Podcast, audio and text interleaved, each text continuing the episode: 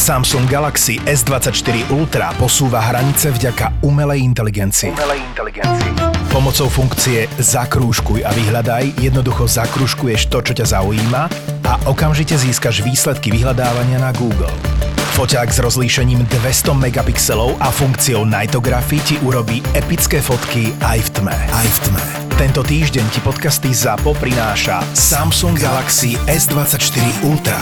Samsung Galaxy S24 Ultra. Platené partnerstvo alebo product placement v podcaste je reklamne ladený pokec, ktorý je obsahovou súčasťou epizódy, kde podcaster hovorí o vlastnej skúsenosti s konkrétnym produktom alebo službou. Trvá to vždy iba chvíľu a je to preto, aby mohli vznikať aj ďalšie epizódy tvojho obľúbeného podcastu. Príjem z reklamy je náš jediný príjem.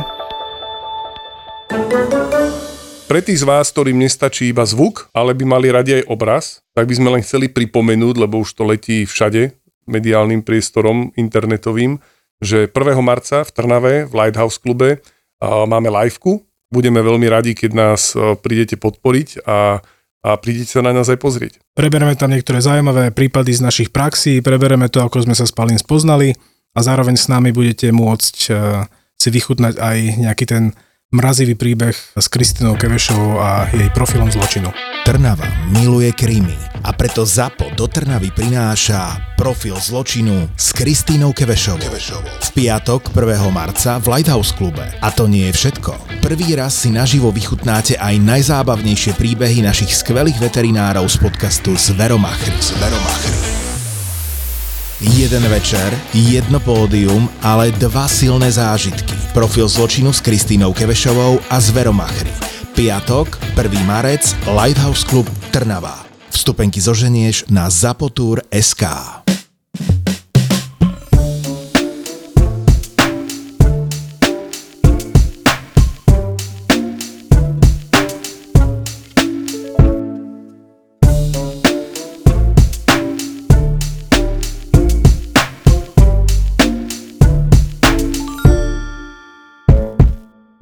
jednej z posledných epizód sme sa bavili o tom, že keď zomrú kone, ako sa dá s nimi naložiť, že niečo sa dá použiť do zoologickej, že niečo berie Malky a park a podobne. A chcel by som sa touto cestou veľmi pekne poďakovať, lebo kolega veterinár, ktorý sa stará o zvieratá v Malky a parku, tak nám reagoval, napísal nám a vysvetlil nám, že to nie je úplne tak, ako sme to povedali. Že ono s tými koňmi je to trošku náročnejšie aj legislatívne a plus býva často problém s tým, že tie kone, ktoré uhynú, tak oni neuhynú len tak z ničoho nič, ale často proste chudáci podľahnú nejakým ochoreniam a tým pádom boli už predtým liečení. A tie liečiva, ktoré im boli podávané, tak nie vždy sú úplne fajn na to, aby mohli byť skrmené. Takže toto by sme chceli dať také malé eráta, že tú informáciu, ktorú sme len tak ľahko vážne pustili do eteru, že není úplne tak, ako je, a chceme sa tým ešte raz poďakovať kolegovi, ktorý takto zareagoval, lebo nenapísal nám príspevok, že či sme spadli z jahody a Aha. že sme úplne ťuk-ťuk. Veľmi ale... elegantne, slušne a upozornil, že nie a... je to také ľahké, jak to, jak to vyznelo možno z našej strany. Presne. A pekne Čiže dôveruj, ale preveruj. Ja som tie informácie dostal od ľudí koničkárov, ale nepreveril som si to na určených miestach. No však ono, my nie sme tu na mienkotvorní, evidence-based, my si len tak chodíme sem pokecať, no. takže sme vďační za túto spätnú väzbu. A potom jednu vec som chcel ešte spomenúť, ktorú, keď sme natáčali posledné časti, už ktoré to, tohto roku sme robili, tak som za každý na to zabudol. A teraz som to našiel niekde v poznámkach, že ja som bol niekedy pred Vianocami, myslím v decembri, robiť nejaké prednášky pre študentov v Košiciach na univerzite, také voľnočasové prednášky. A keď som doprednášal, tak jedna kočka tam za mnou prišla, že, že vy ste ten z, tých, z toho podcastu z Veromáchry, tak áno, to som ja. A, že, a nové prišla, že sa prišla poďakovať. Že mala takú krízičku počas štúdia a že bola tak, tak, tak, že už to chcela vzdať niekde v treťom, štvrtom ročníku a, a že naše podcasty ju tak nakopli, Neblbni. porobila skúšky a že pokračuje. Tak to bolo uh. také, že som tak jak goofy, vieš. Ovplyvnil si život niekoho. Áno, áno. Čas ukáže, či, či dobré alebo nie. Vieš, ale... ako sa tomu hovorí dneska? Že si influencer. Ja chcem byť ale influencerka. Á, dobre, dobre, dobre, dobre. Tak to si musíš nechať naraz dlhšie vlasy. Ja už som zazený tom, v tomto, ja už nemám ako. Tak ako si tu mal ty minulý rok Berisa, čo bol tvoj taký buddy na škole, tak Andy je taký môj buddy zo školy, lebo sme spolu v krúžku študovali, vo voľnom čase sme aj spolu brigádovali, keď to tak môžem nazvať nonšalantne. Tí, čo nás poznajú, sa teraz isto pobavili. a spolu sme aj spolu zakladali kliniku, kde pracujeme Vetpoint, takže Andy je taký naozaj môj buddy a je to internista. To znamená, je to ten človek, ktorý nebere do ruky skalpel, ale je to ten človek, ktorý musí myslieť. Nie? To sa tak hovorí, že, že internisti sú tí, ktorí rozmýšľajú a v rámci tej internej Andyho domenov, aj kvôli čomu sme ho tu chceli mať, aby nám trošku o tom porozprával, lebo aspoň za seba, keď poviem, tak ja sa v tom úplne strácam, je kardiológia. No na to sa nás aj dosť často ľudia pýtajú na Facebooku, Instagrame, že hento tamto aj nejaké to videjko na Toldo sme robili o, ohľadom srdiečok, ale sme si povedali, že chceme tu mať človeka, ktorý to naozaj vie a rozumie tomu. Takže Andy, vitaj. Ďakujem za pozvanie, je mi cťou. Wow, teda. Vítame, vítame. No a tak daj niečo o sebe, že čo vedie mladého muža, ktorý dostane do ruky diplom z veteriny, že ja budem internista, poťažme kardiolog, lebo to sú také akože burlivé výšiny keď ste skončili školu, asi ste možno vy všetci vedeli, že čo chcete robiť. Ty asi si chcel byť chirurg, ne, Pali, mm-hmm. od začiatku? Mm-hmm. No tak ja som nechcel úplne, ale tá chirurgia ma lákala ako. Ale nie, nie, že by som išiel za tým, že, že chirurg. Tak, čo obecne som chcel byť veterinár. No, ja som jeden z tých, čo absolútne nemali šajnu, čo budú robiť. Ako, vedel som, že chcem robiť veterínu, pretože konec koncov do toho som vtedy aj išiel na tú univerzitu. Takže ja som po škole skončil u svojho prvého zamestnávateľa, kde som prakticky robil všetko. Chirurgiu, dokonca pštrosiu farmu, to, to vtedy ne. akurát začínalo. Ne.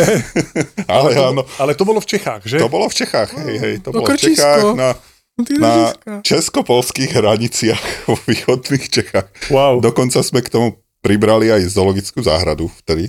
Wow. Takže ja som mal dosť taký široký záber, ale veľmi rýchlo som pochopil, že chirurgia pre mňa nie je. A ani nie preto, že, že by sa mi triasli ruky. Oni sa mi síce triasli, jej, ale, ale ako to bolo iba vtedy, keď som mal šiť.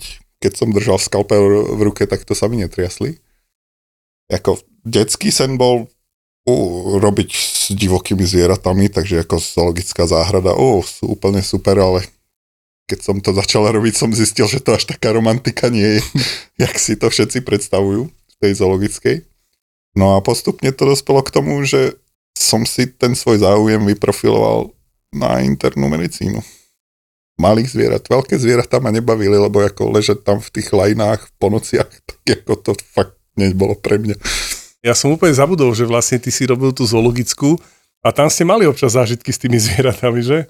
No to áno, hej, ako tam ako všetko to bolo síce o prevencii, ale občas sa dačo, dačo udialo, ako t- utekla opica orangután a podobne, išla, vybrala sa na zmrzlinu do stanku.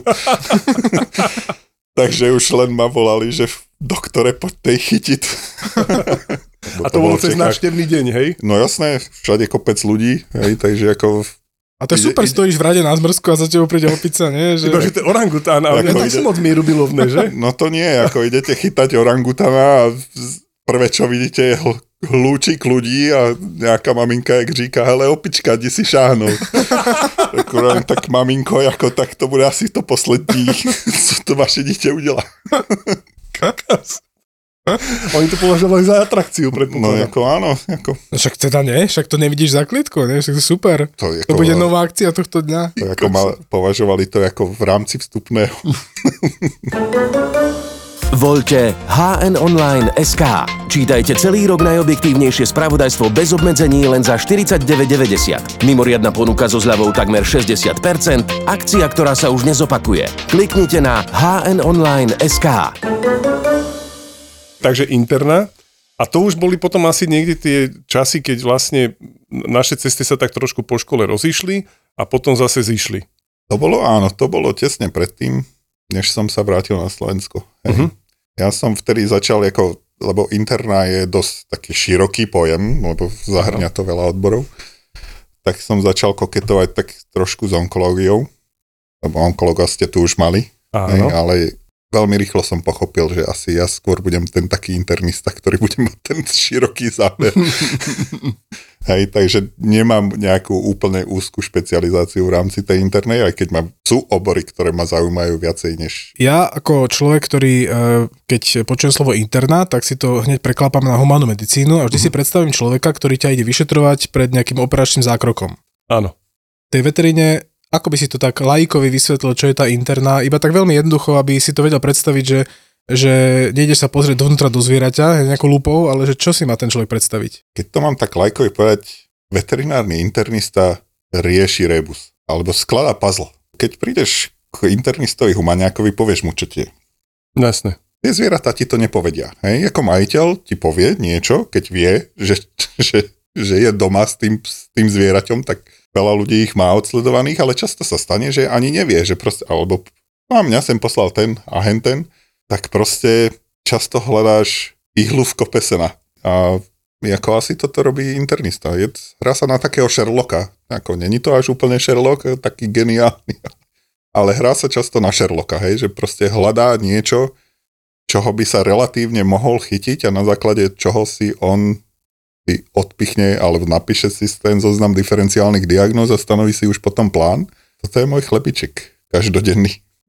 No mňa to kardio, toto je to, čo som chcel tak akože porozprávať, lebo pre mňa je to stále také wow a to už dlhé roky na teba čumím, keď mám chvíľku času alebo idem okolo, keď uh, robíte kardio, hlavne echokardiografiu, že to je takéto magično pre mňa v tom, že tí majiteľi ani netušia v drvie väčšine prípadov, kým to nie sú teda nejak odborne zdatní jedinci, že, že my vlastne v rámci tej diagnostickej kardiológie dokážeme robiť takmer skoro všetko to, čo už aj u ľudí, nie?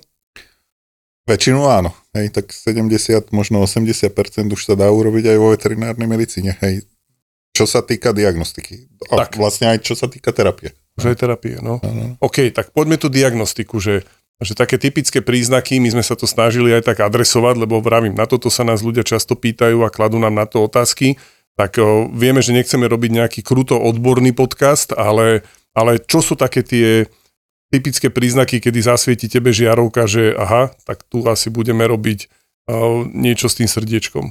Typické príznaky, ako ono to nepatrí medzi príznaky, ale vždycky ako internista by, by mal vždycky začať od nacionále.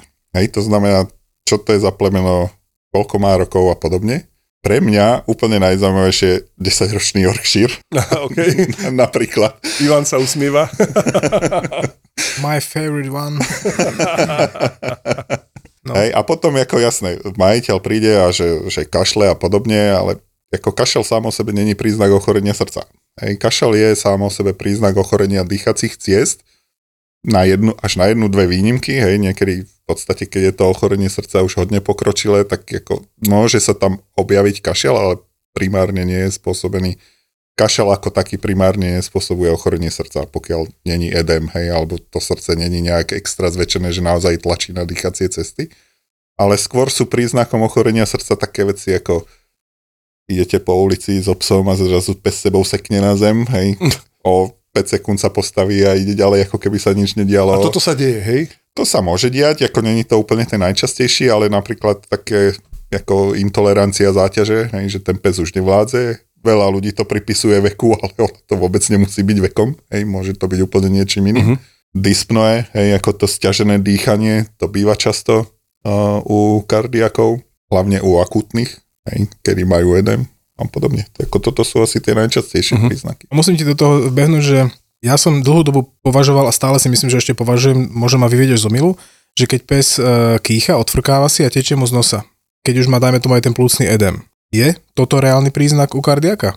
Ako samo, samotné kýchanie a odfrkávanie z nosa nie.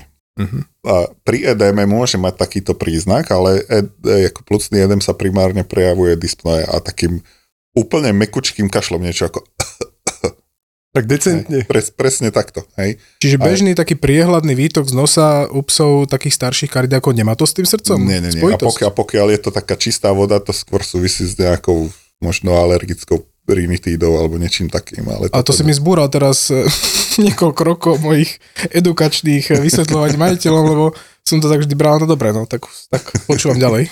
Ešte teoreticky by sa o tom dalo uvažovať pri vysokom tlaku, hej, ale ako vysoký tlak primárne nie je, nepatrí medzi ani príčiny a ani následky ochorenia srdca. Lebo toto je zaujímavé porovnanie, aj keď nie vždy všetko ide porovnať, ale predsa len uh, ochorenia srdca u ľudí sú, dá sa povedať, o dosť iné ako ochorenia srdca u zvierat. Vieš, keď ti prídu ľudia a povedia, že môj pes dostal infarkt, lebo si to tak človek doma vysvetlil, tak je infarkt u psov častá diagnóza, môže sa to u nich udiať?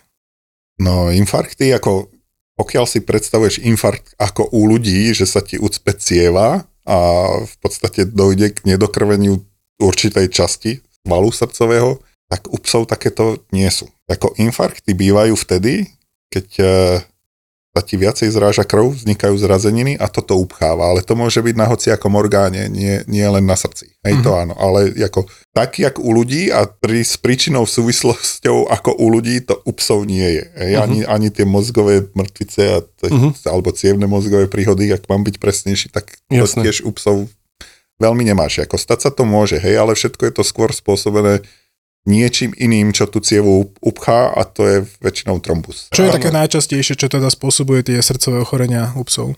No keď si zoberieme toho 10-ročného Yorkshira, Áno. alebo hociakého iného malého psa, toto je prípad, kedy príde majiteľ s takýmto zvieraťom do ordinácie a povie ti, no on nejak nevládze, alebo si tak pokašlikuje občas sem tam, alebo proste je odpadal a podobne. Jako, už keď vstúpi do dverí a toto ti povie, tak vieš, že bude mať degeneratívne ochorenie chlopní.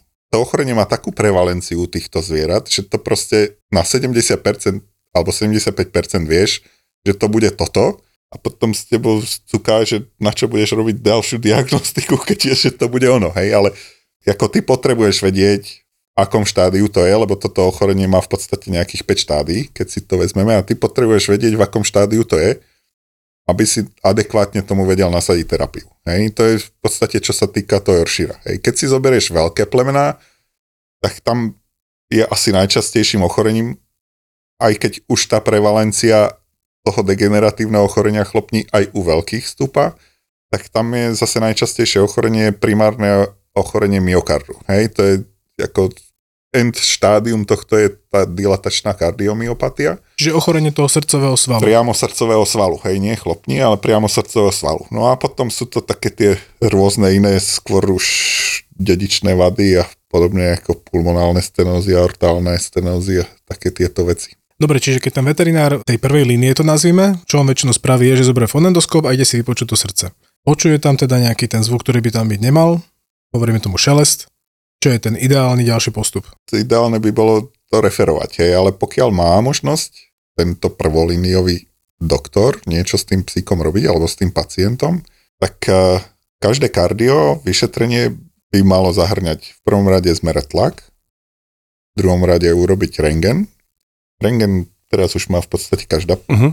ordinácia, ako není to úplne takéto najideálnejšie vyšetrenie, ale na základe rengenu a už vieš ty rozoznať, že či má jeden plúc a teda už je v tom horšom štádiu ten psík alebo ten pacient, alebo má nastreknuté cievy v, v tom hrudníku a môžeš uvažovať nad tým, že má plúcnú hypertenziu a podobne. Ako z rengenu sa dá vyčítať veľa, aj keď nie všetko, hej, čo sa týka ochorenia srdca. Lebo ako to, že má srdce zväčšené, tak podľa toho vieš, že s tým srdcom sa niečo deje. Ale to, že má srdce na rengene no, normálne, nevylučuje to, že sa s tým srdcom niečo deje, hlavne keď sa jedná o poruchy rytmu.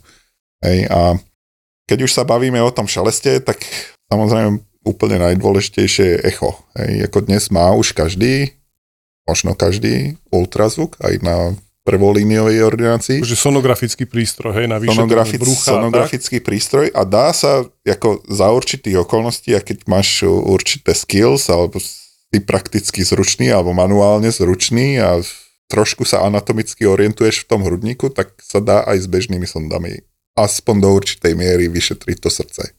Ale nie je to ideálne, samozrejme. Hej. Takže ako niečo sa dá v tej prvolíniovej alebo v tej prvej línii urobiť, ale väčšinou to stejne treba referovať potom ďalej. Ale ešte, aby som to uviedol na pravú mieru. To, že má zviera šelest, neznamená, že má ochorenie srdca. Čo ten kardiolog urobí ináč ako ten prvolíniový doktor? Nebavíme sa asi teraz o diplomovaných kardiologoch, lebo takých asi na Slovensku nemáme, aj keď viem o jednej kolegyni, ktorá má rezidentúru kočentu, ale nemá skúšky. Takže on má trošičku aj také nadstavbové vzdelanie. Hej? Mm-hmm. A, aj, aj z hľadiska tej anatómie a fyziológie a patofyziológie a všetkých týchto vecí vie o tom srdci asi trošku viacej, než ten prvolíniový lekár. Hej? Takže ako on veľa vecí neurobí inak. Hej, len možno tá anamnéza vyzerá trošičku ináč, než u prvolíniového lekára. Aj to klinické vyšetrenie možno vyzerá ináč, lebo však ako kardiolog väčšinou zameriava sa na cievy, pulzáciu ciev, na auskultáciu, niekedy poklep hrudníka, uh-huh. či pulzujú jugulárne cievy a podobne, hej. No a plus urobí, najdôležitejšie asi je to echo a urobí ho kvalitnejšie, lebo na to už má prístroj a možno, ak na Slovensku na to asi možnosť nie je, nejaké angiografie a podobné veci, hej, ďalej. A čo to je holter? Holter monitor to je v podstate kontinuálne EKG, to je taká košielka, ktorá sa na psa navlečie a, a 24 hodín zaznamenáva elektrickú aktivitu srdca. A toto sa v, potom posiela na vyhodnocovanie, na to sú špecializované laboratória alebo špecializovaní ľudia, ktorí to vyhodnocujú a rátajú tam počet úderov a počet úderov mimo a predčasné kontrakcie a sú potom kritéria, alebo počty stanovené, na základe ktorých ty vieš povedať, že toto je ešte dobré a toto už to nie je dobré. Ja sa preto pýtam na to EKG, pretože keď ty ideš k svojmu doktorovi, tak ty si tam niekde láhneš, že on ťa teda napojí. A natočí ti to. Na, natočí ti to a povie ti teraz sa trošku skľudnite, uvoľnite sa, ty sa teda v rámci možnosti snažíš relaxovať. Ale teraz ti príde pes, teraz ti príde ten Yorkshire. Tá bomba energie, ktorá tam nechce byť, ktorá je nervná a tomuto natočíš EKG, tak tá výpovedná hodnota je veľmi skreslená. Dá sa aj z toho hodne vyčítať. Ako ono, stres a tieto veci ti to EKG alebo morfológiu tých kriviek nejakým spôsobom nejak nezmení. Ok, zmení ti možno frekvenciu srdca. Mm-hmm. Ale ako čo sa týka priamo už morfologických zmien alebo tých intervalov medzi jednotlivými vlnami, tomu už veľmi pri strese nedochádza. No super, dobre. Lebo toho sa vždy bojím, keď vidím, jak tam proste ten pacient napnutý celý, alebo to vrčí, no, to, alebo toho ako, chce to, áno, ako keby si meral tlak, tak to už je iná story, hej, tam, tam, tam to ovplyvňuje hodne. Áno.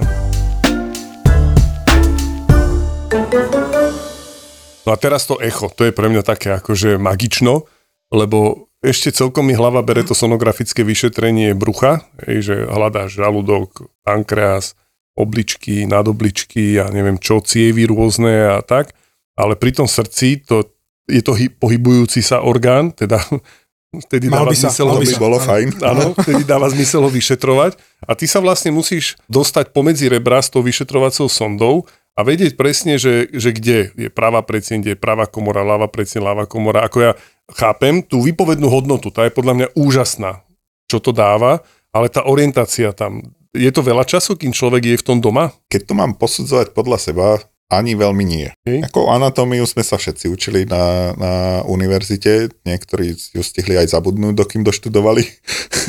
Ale ako... To bol ten jednosemestrový predmet, nie? Taká tá dávačka. To bolo to. Tá dávačka, to áno. bolo to, áno, áno, áno, áno, už, si- hej, už si pamätám. hej, hej, Čo sa hej. na bomby robilo v prváku, vieš. Mali sme, že, že už základy účtovníctva a, a potom bola Anatka. A ono zase sú na to štandardizované postupy. Máš určité nejaké okienka, taký medzirebrový a taký medzirebrový. Ja si priznám sa, nepamätám si, hej, ktorý medzirebrový a aj taký medzirebrový. Mne nikdy takéto nešli, aj to, že punktum maximum také je tam a tam, a také punktum maximum je tam a tam. A ja keď som bol na stáži v, na univerzite v Budapešti, kde som bol z jedného skvelého doktora, čo sa týka kardiológie, tak on mi dal také ako jednoduchý návod, že, že proste, a tam, kde cítiš hrot srdca, úder srdca, tak tam daj sondu a už si ju otočíš buď tak, alebo tak. Hej? Lebo vždycky sa skúma to srdce na dlhú os a na priečný rez. A tam si už sondu len potom verklikuješ s ňou, aby si dostal ten obraz, ktorý ty požaduješ. Hej? Takže ako orientovať sa, keď už ti to niekto ukáže a vidíš to, Mhm. tak sa zorientuješ veľmi rýchlo. Hej? A pár razy to urobíš a už to do tej hlavy dostaneš a máš ten obraz pred sebou. Hej? Potom už len ty musíš trénovať to, aby si ten patričný obraz dokázal s tou svojou sondou a rukou sa k nemu dostať. Hej? Ale už keď sa k nemu dostaneš, už sa zorientuješ. A čo tí majiteľia? Keď ty musíš toto všetko, vieš, lebo ja keď má pes zlomenú nohu, tak čo, to každý pochopí, že to je zle. A toto treba zošrobovať a už len je to o tej dôvere, že či ten klient ti uverí, že ty si tento to dokáže urobiť tak, aby ten pes fungoval. Ale toto je, jak hovorí jeden eh, český kolega, vyšší divší, že jak toto dokážeš naložiť tomu klientovi, aby to pobral? No niekedy, niekedy to je trošku problém, ale ako za tie roky to už asi aj ty musíš vedieť, že proste je, sa dostaneš na ten, keď rozprávaš s majiteľom, tak sa dostaneš na ten level majiteľa. Áno, Hej, že, že neviem, kto to povedal, ale proste keď sa s niekým bavíš, tak sa vždycky dostaneš na jeho úroveň, hej, alebo keď si tak máš vyššie vzdelanie, tak sa ty dostaneš na jeho úroveň a neplatí to naopak. Hej. Áno. Takže proste, ako vojdeš do dverí, prepneš mód. Áno. Hej, a, a vysvetľuješ. A celkom pomáha aj to, keď kreslíš napríklad. Mhm. Hej. Mhm. Lebo niektorí sú, sú tri typy ľudí, niektorí to lepšie poberú, keď im to povieš, niektorí to lepšie poberú, keď im to nakreslíš a niektorí to lepšie poberú, keď im to napíšeš. Áno. Hej, takže ako len musíš zistiť, ktorý je ktorý. Mne nedá nespomenúť jedného kardiopacienta, ktorého som riešil na pohotovosti pred neviem, cca troma týždňami, v sobotu večer, kde prišli z iného... ináč, toto je perfektné. Kardio na pohotovosti a v sobotu večer. To je Áno. tá kombinácia, ktorú chceš. Áno, áno, to vieš, že ako v rámci možností mojich som bol veľmi obmedzený. Oni prišli z iného pracoviska s tým, že ten psík tam bol sledovaný na to stiažené dýchanie už dlhšiu dobu a uzatvorili to v to ráno, v tú sobotu, takže ten pes je ako keby v poriadku, nepotrebuje medikáciu žiadnu, nebol medikovaný na srdce, bol medikovaný na zápal dýchacích ciest. Ten pes prišiel v ťažkom akutnom dyspnoe, čiže veľmi stiažene dýchal, dokázal iba stáť, dokázal si už pomaly ani sadnúť, nie to ešte lahnúť. Mal celkom výrazný šelest v tú chvíľu, takže mi bolo trošku záhadou, ako v to ráno nemohol mať ten šelest, lebo to si myslím, že nie je úplne reálne. Mal veľmi, veľmi, aj ten uh, dýchací šelest, veľmi proste, očividne tam bol problém na tých plúcach, takže som si urobil rengen, tam bol výrazný plúcný edém, bola tam už kardiomegália, takže zväčšené to srdce. No, v tej chvíli u mňa tých možností nie je veľa. To znamená, že aplikoval som tam intravenózne dožili furosemid, aby som trošku toho pacienta zbavil tých tekutín na tom hrudníku. Dá sa povedať, že sa mi stabilizoval v rámci tých možností a povedal som, že určite musia ísť na kardio. Tak bola sobota večer a oni, že kam teraz? Hovorím, no teraz silne pochybujem, že nájdete kardio. A začali sa pýtať, že ako to, že na to neprišli inde. No k tomuto sa nikdy nevyjadrujem, čo ja s tým nemôžem hodnotiť robotu iného, iného doktora, ja som tam v tej chvíli nebol. Takže som ich odporúčil, že hneď v pondelok ráno proste niekam si obvolajte, chodte. Pýtali sa samozrejme plný emócií, že či ten psík to môže dať, nemusí to dať. Hovorím, no nemusí. Prišiel vo vá- vážnom stave, vysvetloval som im, že sa tam mohla naozaj utrhnúť nejaká tá chorda, čo drží chlopne, že tam mohol byť naozaj ten akutný srdcový kolaps. Ten psík odchádzal podľa môjho názoru a v mojich očiach stabilizovaný, hej, že dokázal už na tom stole sedieť, skľudnil sa, to dýchanie sa mu skľudnilo, Odišli a o 15 minút mi volajú, že psík im v aute skolaboval, vyšla z neho krvavá červená pena a exitoval.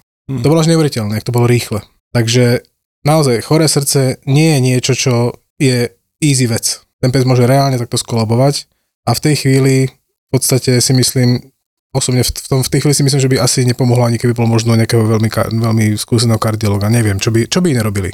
Na Slovensku asi nič, bohužiaľ.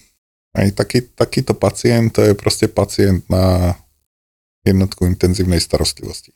To bol proste dekompenzovaný pacient. Čiže... Presne tak. Hej, to ako týka som síce nevidel, ale dokážem odhadnúť, že to proste bolo štvrté štádium, to, to C alebo D, hej, čo sú podľa štandardov americkej college. A toto naozaj, ako ono sa to mohlo stať veľmi rýchlo. Hej, ráno mohol byť v pohode a presne tak, jak si hovoril, že mohla prdnúť nejaká tá šlašinka, ktorá tie chlopne drží a tie chlopne potom proste plávajú si tam v tom srdci, jak chcú, hej, a tá krv tiež tečie, jak chce. Ako krv by mala ísť vždy dopredu, ale v tomto prípade ide väčšinou dozadu, lebo tam je nižší tlak. A tým, jak to je akutné, tak tie chlopne to zatlačí dozadu a tá ľava predsenie je tak otvorená, že proste 90% tej krvi potečie nazad do ľavej predsenie a tým pádom sa zvýši tlak zase vzadu a všetko tečie zase do plúc, hej, do plúcneho Mhm. obehu. A takto ten jeden vznikne, hej. A tu máš v podstate, keď nemáš jednotku intenzívnej starostlivosti, máš jedinú možnosť. Vysoké dávky diuretík, opakovane, proste ho musíš úplne ako vysušiť, ako vyžmýkať, ako keď žmýkaš handru a, nas, a dať hneď na pilomedan. Áno, toto aj dostali. No. Dokonca som do neho narval tabletku no, no, priamo na aj ambulancii. inú A... šancu nemáš, hej, proste, ako musíš ho len vysušiť. ZAPO podcasty pridávame už aj na YouTube. Vyhľadaj kanál ZAPO Zábava v podcastoch a už teraz díkes za tvoj subscribe.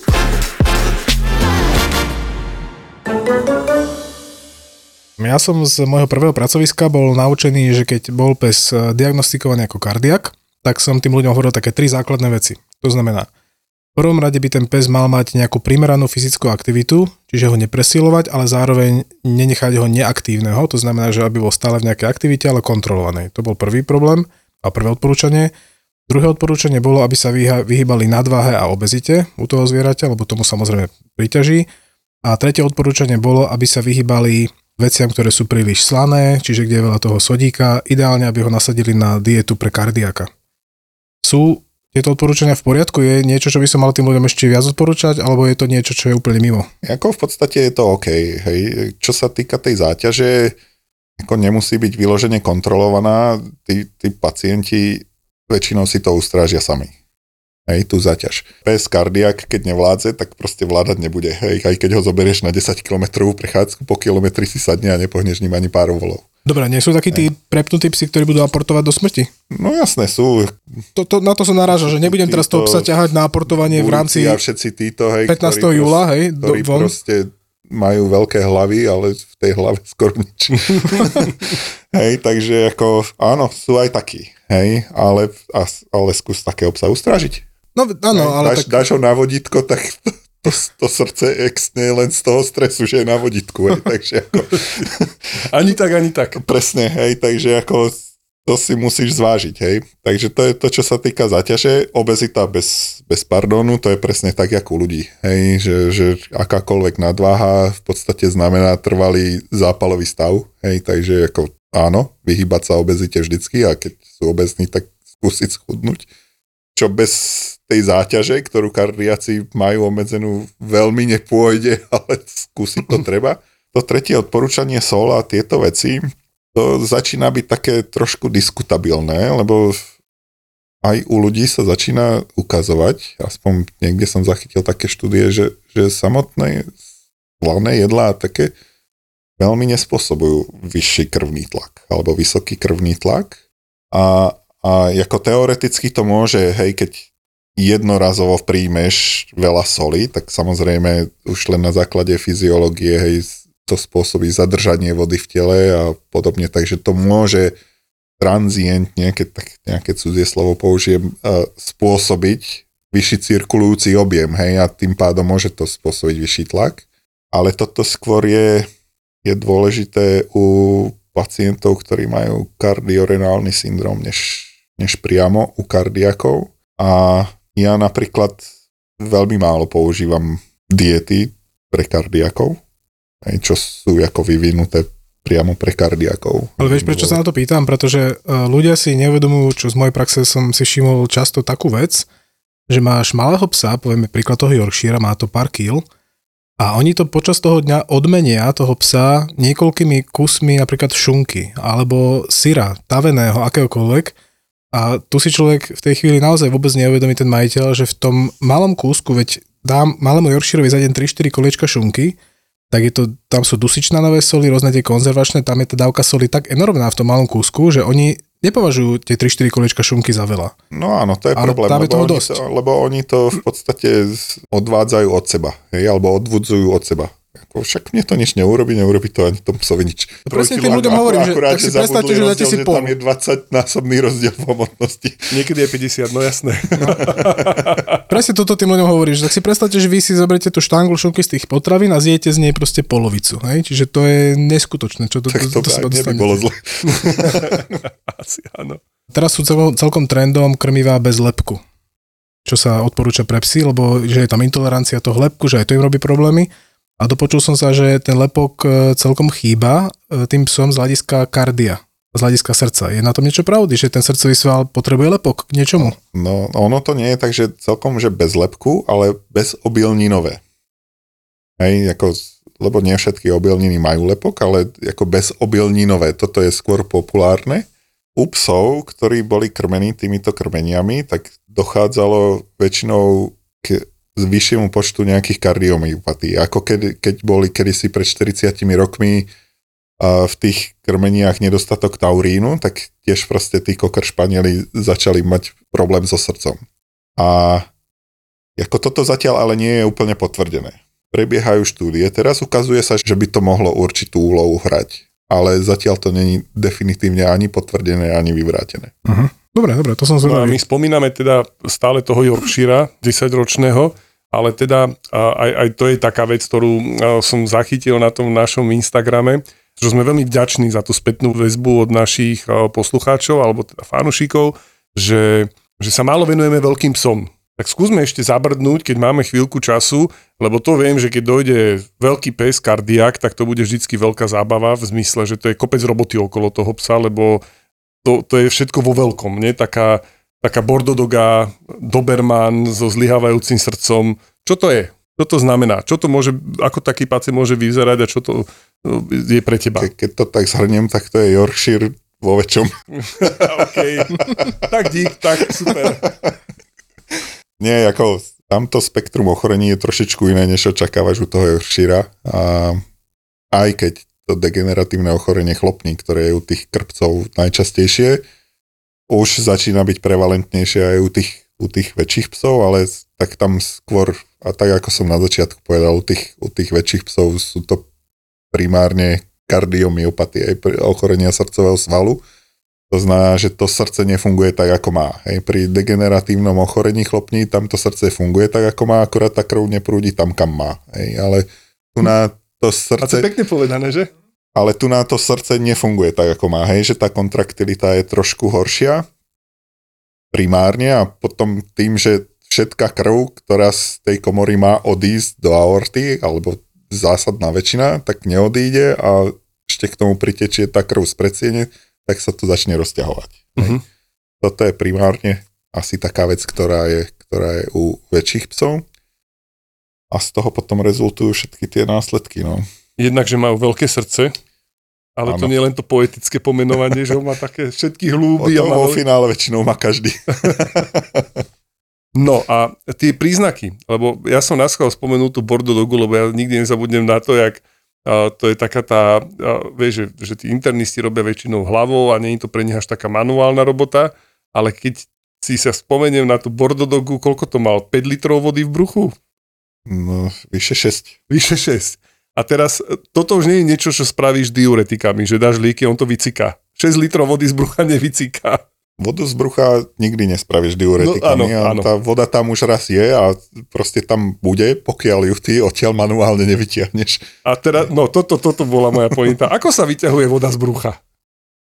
No úplne jednoducho, teda aspoň pre mňa, hej. To ako v podstate do toho brucha sterilne, hej, a zavedieš ihlu, alebo drén, alebo proste hoc čo, čo má na jednom konci dieru, alebo viacero dier a napojíš to na hadičky a jedna hadička ide z tej ihly z brucha druhá hadička ide do nejakej odbernej flaše alebo do odpadu.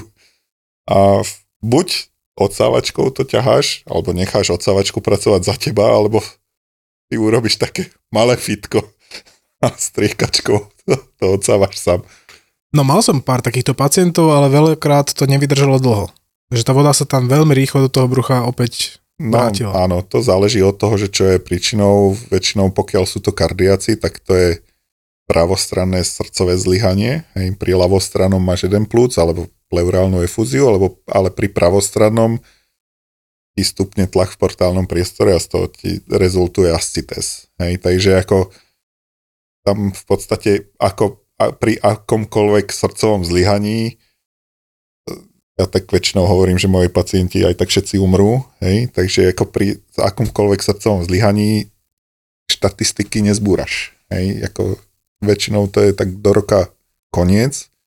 A tu na ešte rýchlejšie, pretože majiteľia väčšinou nie sú ochotní chodiť na opakované syntézy, hej, na opakované evakuácie toho obsahu z brucha a po dvoch, troch razoch ich to prestane baviť. Ešte krátko by som sa dotkol jednej veci, čo je podľa mňa veľmi zásadná a čo si treba uvedomiť, že a to je rovnako u ľudí aj u tých zvierat, že ty aj ako kardiolog teda to zviera zdiagnostikuješ, pomenuješ, aké má ochorenie, začneš ho liečiť, tak de facto choroba srdca nie je vyliečiteľná.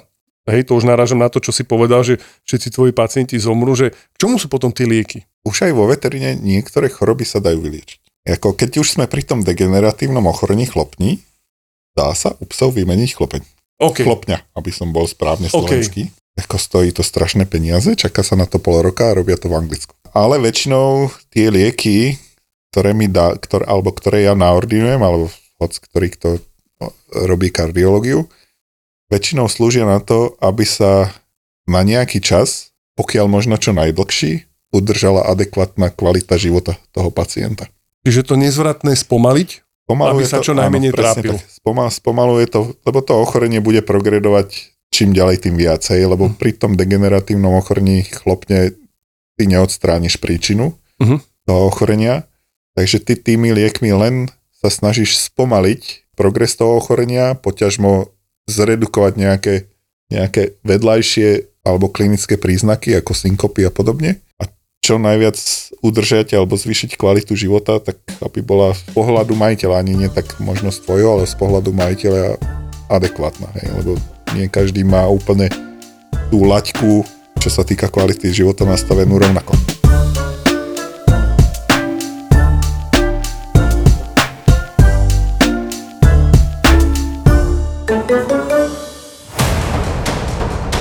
Tieto dva ksichty poznáš telky a obaja sú veľkí experti. My sme sa rozhodli, že budeme mať rubriku. Rubrika sa bude volať Koko týždňa. Jeden je bývalý hráč, druhý komentátor. Prídem raz. Na Ferrari. A v popise práce majú slovenský hokej ako inak. Povedzme si, ako hrali týmy vo vykurovacej sezóne. Napríklad to môžeš tiež takto. Aj sezóna. Aha. A v loveckej? Rybárskej. Počas rúje? Kto mal najlepšiu formu? Rasto Konečný a Marek Marušiak v hokejovom podcaste Suspík. Suspík. Suspík je plný typov z Extraligy, slovenskej repre a občas aj Nemáš ešte vtip? Ja nemám vtipy. Ty, ty, ty, ty, ty. ja tu mám nejaký napísané. Dobre, ja si myslím. pozri, to nové A4. títo dvaja ťa budú baviť.